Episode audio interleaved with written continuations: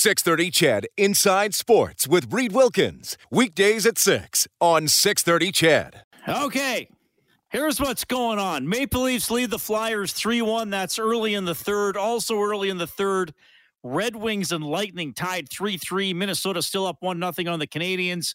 The Rangers lead the Jets one nothing. Second period, no score.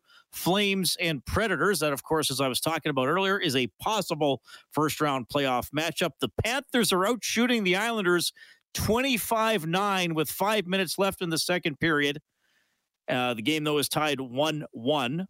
Barkov and Aho have the goals.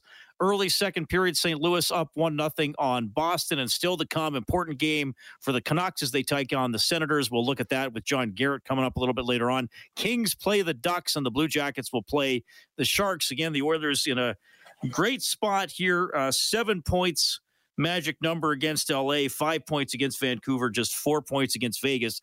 Those are the number of points the Oilers get combined with the number of points the other team does not get. That would ensure the Oilers finish ahead of said team. So close to being uh, ahead of Vegas and getting there with uh, Vancouver and Vegas as well. All they need to do is finish ahead of those two of those three, and they'll be a top three seed in the Pacific Division, and uh, as we know, most likely in second place. So that's the story there. The Blue Jays in Boston, it's one one in the top of the fifth. N B A playoffs tonight, five minutes left in the first quarter. Grizzlies lead the T-Wolves seventeen sixteen. Minnesota up one nothing in the series. And uh, about almost five minutes into the third quarter, Heat lead Atlanta seventy-two sixty-two. Miami leading that best of seven, one nothing. And later, the Pelicans play the Suns. I still find Pelicans to be an odd team name. I've never really gotten used to it, Kellen. You know, like I find the Suns to be a weird team name. So there we go. yeah, I, guess, I suppose if you think about any team name, it can sound weird, I, I suppose, if you really get into it.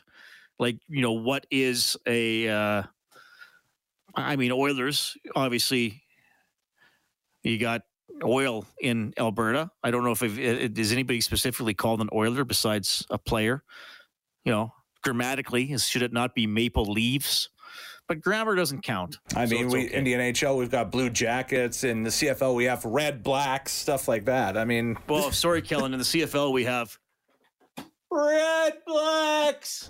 I didn't want to. I, I don't know how far away from the microphone I can be. To yeah, I leaned way back yet, in the so. chair before I shout that. I'm not sure what the acoustics are like here in my basement. Hopefully, that didn't blow anybody's speakers out. But uh, the Pelicans of the National Basketball Association. I've been in their home arena before. It's a very nice place. For basketball or for wrestling? For wrestling. The Smoothie King Center in New Orleans.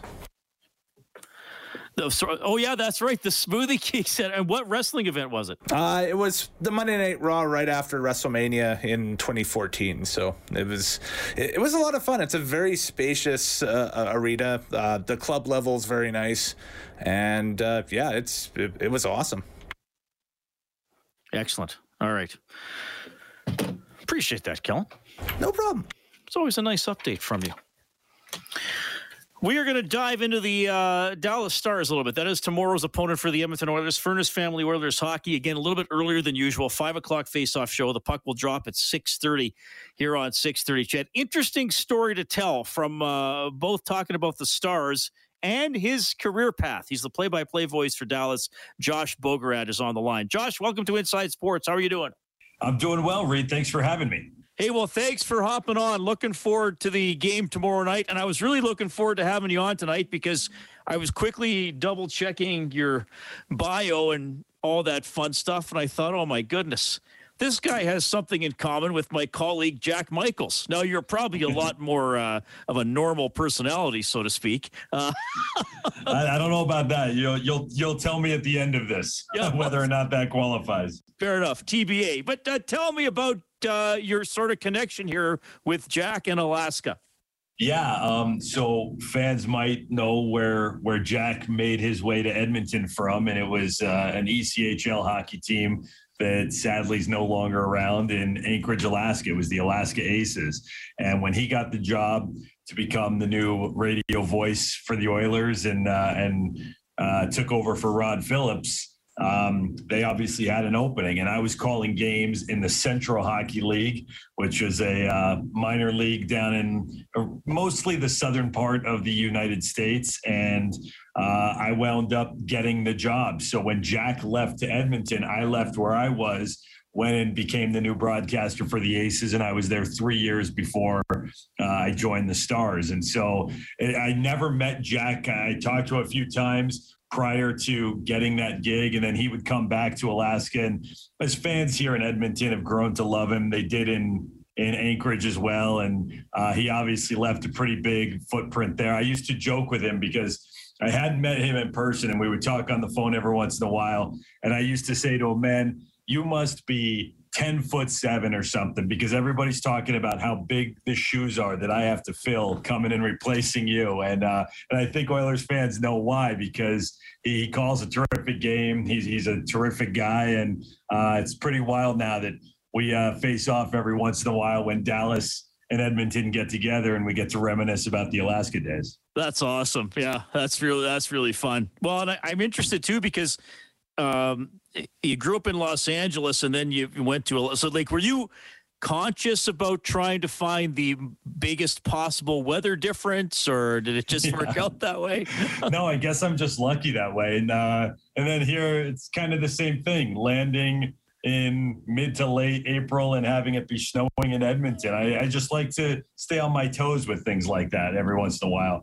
Um, honestly, it, you know, I, I grew up a huge hockey fan, and Um, I was a young kid when Gretzky got traded from Edmonton to L A, and I had already started to find the sport, but it certainly wasn't something that was, you know, around as prevalent in Southern California. And so the fact that I was already interested in hockey, and then uh, when Gretzky got traded, there was this tidal wave that swept over L A. And I know that might not be what a lot of folks here in Edmonton who remember that, you know, want to hear, but it, it was...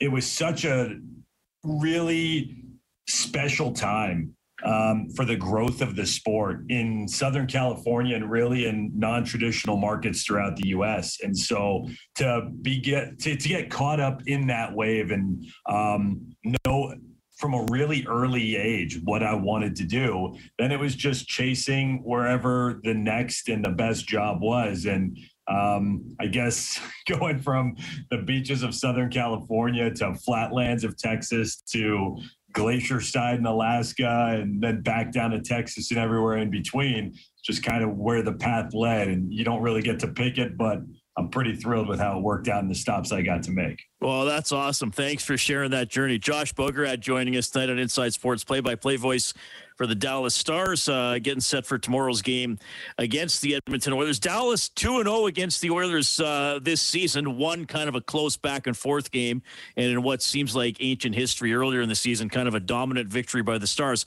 How are they playing now when Dallas kind of in that situation where, you know, they haven't exactly clinched a playoff spot, but highly unlikely they wouldn't get in, but they can't really move up too far? Uh, how does this portion of the season feel for the Stars? Yeah, I mean, it definitely feels like you're in playoffs. I think the cliche of must-win games gets thrown around probably a little, little bit more than it needs to, but it's, for a while now, it's felt like a playoff type of atmosphere surrounding this team, whereas a loss isn't going to eliminate you, but there's only a certain number of them you can deal with before eventually it will. So every game has that ramped up intensity. And by and large, the Stars have responded really well to it. Um, last night in Vancouver certainly was not the case. They, they had a pretty forgettable game. It was as lopsided as the final score looked like. And, and you know, a, a tip of the hat to the Canucks, who really are playing every game like it is must win. And it, it very well might be for them at this stretch. Uh, but that was just the fourth time in sixteen games that the Stars played a game and didn't pick up points. So they've been on a pretty good tear. They've been doing it on the road. They've been doing it at home. They've been doing it against really good opposition. They've been doing it against some of the clubs that are just playing out the string. And um, I, I think they have to like where their overall game is in terms of those results.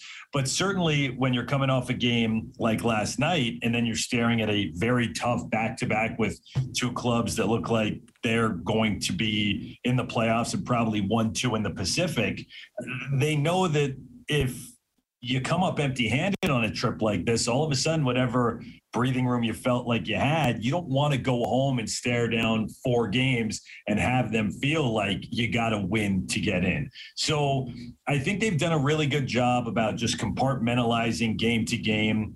They overall are getting the results. They're winning a lot of close games, uh, but it's already felt like the playoffs have begun. And now what you have to do, the same way you do when you take a bad loss in a series, is just park it, turn the page, move on. And that's what they'll try and do tomorrow night, and then off to Calgary on Thursday.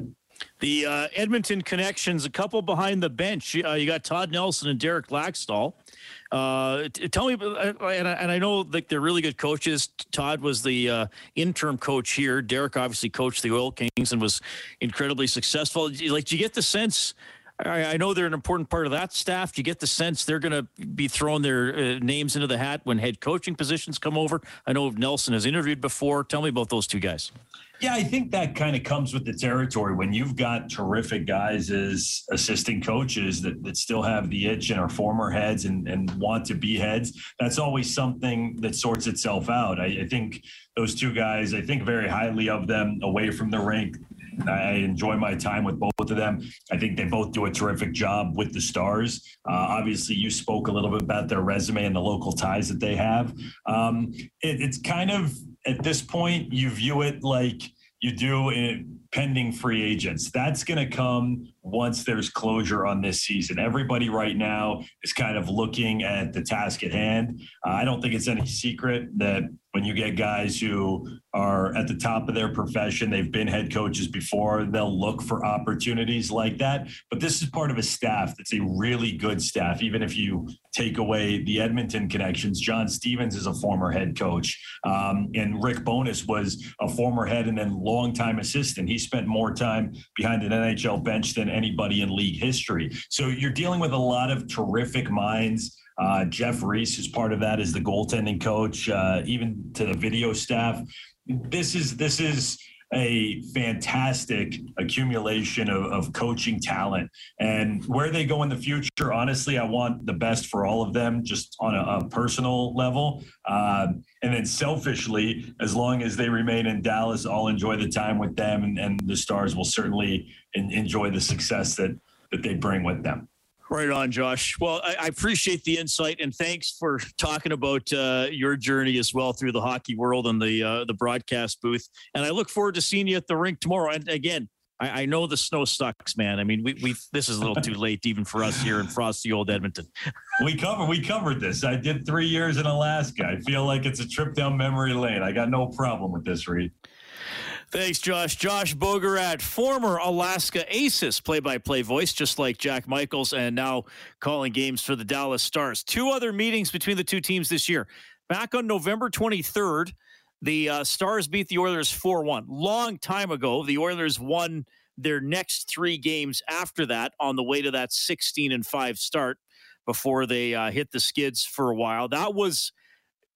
Looking back, that was probably one of the Oilers' worst games this season in terms of just being kind of boxed out by their opposition. Ryan McLeod scored in that game, and it was probably really the, the, Oil, the Oilers' only grade A scoring chance in that game. Dallas really had them under control. And then uh, they played recently in Dallas as well, and that was the game where it looked like the Oilers were going to get a win. They were up in the third period, and then Dallas got two goals in less than a minute. I think it was eighteen seconds apart, actually, to go uh, up four three, and they added an empty netter. So a game in which the Oilers played better uh, against the Stars than certainly their previous. But I don't know how much we put into that meeting back in November now, but the, the game more recently, I thought the Oilers were, were right there and just kind of had a couple gaffes very quickly, and uh, wound up losing five three. So that is the matchup tomorrow at uh, Rogers Place. John Garrett's going to give you the story on the Canucks' furious and desperate charge for the postseason, and a little bit more on that big announcement today pertaining to the Oilers Community Foundation and Kidsport.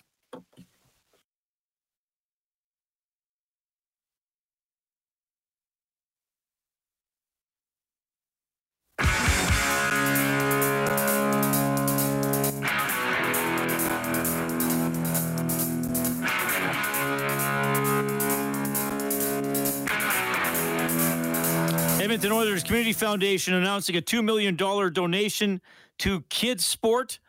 It'll fund Kidsport's Hockey Assist program. Qualified kids in Alberta north of Red Deer will have their full registration fees covered. They'll also have access to no-cost equipment. Rob Signoretti is the chair of Kidsport Alberta. I talked. Well, Rob, pretty significant donation today. What does this mean to Kidsport Alberta? Uh, it, it's truly a game changer in terms of how we could impact uh, the community and the sport end-to-end. Uh, what uh, Corey Smith Uh, with the Edmonton Oilers Community Foundation was talking about is, you know, how can we think big? How can we make a big impact? And this is truly going to change the accessibility of the sport, what the face of the sport looks like, a really strong, well-funded program behind it, and, and it does take a big commitment both financially and from the people involved to do it. Um, we're really excited to see what that impact's going to look like over the course of the, the next few years. Tell me about the Hockey Assist program. So what it is, uh, effectively, it's a partnership between the Edmonton Oilers Community Foundation and Kidsport, uh, together with a couple other key partners involved, the Indigenous Sport Council of Alberta, uh, Sports Central, and Rosano Transport, uh, with the intent to enable any kid who can't afford it. Uh, what we do is we take L I C O plus thirty, so families that are in financial uh, challenged, and uh, we're able to fund the equipment and uh, the costs of participating in any sport, uh, or sorry, for hockey specifically for this program across all of oil country. So do we know how many families this might benefit? I believe the numbers that we're running are, uh, when we break it down, effectively, it's going to be uncapped. Uh, right now with the funding, I believe it's in the realm of the thousands for sure. Um, however, as that need grows, if we're super successful in, in the outreach, and that's why today's so important, is making sure all families in need are aware of this, uh, we'll be able to continue leaning in and supporting anyone in need. The goal is there, no one will be told no. So any families with more, just contact Kidsport, find out more if they want to? Yeah, there's a landing page. Um, it's on the sheet here. I could just read it out. Uh, kidsport hap dot c a. Any family who's interested can land there. We're going to see a lot of uh, a, a really good outreach through radio, uh, on websites, through the Edmonton Oilers Community Foundation. We uh, we have a whole program with Moms Assisting Moms as well. So uh, many, many ways that we're going to be reaching out. So, yeah, reach out to Kidsport, uh, and, and you'll be supported.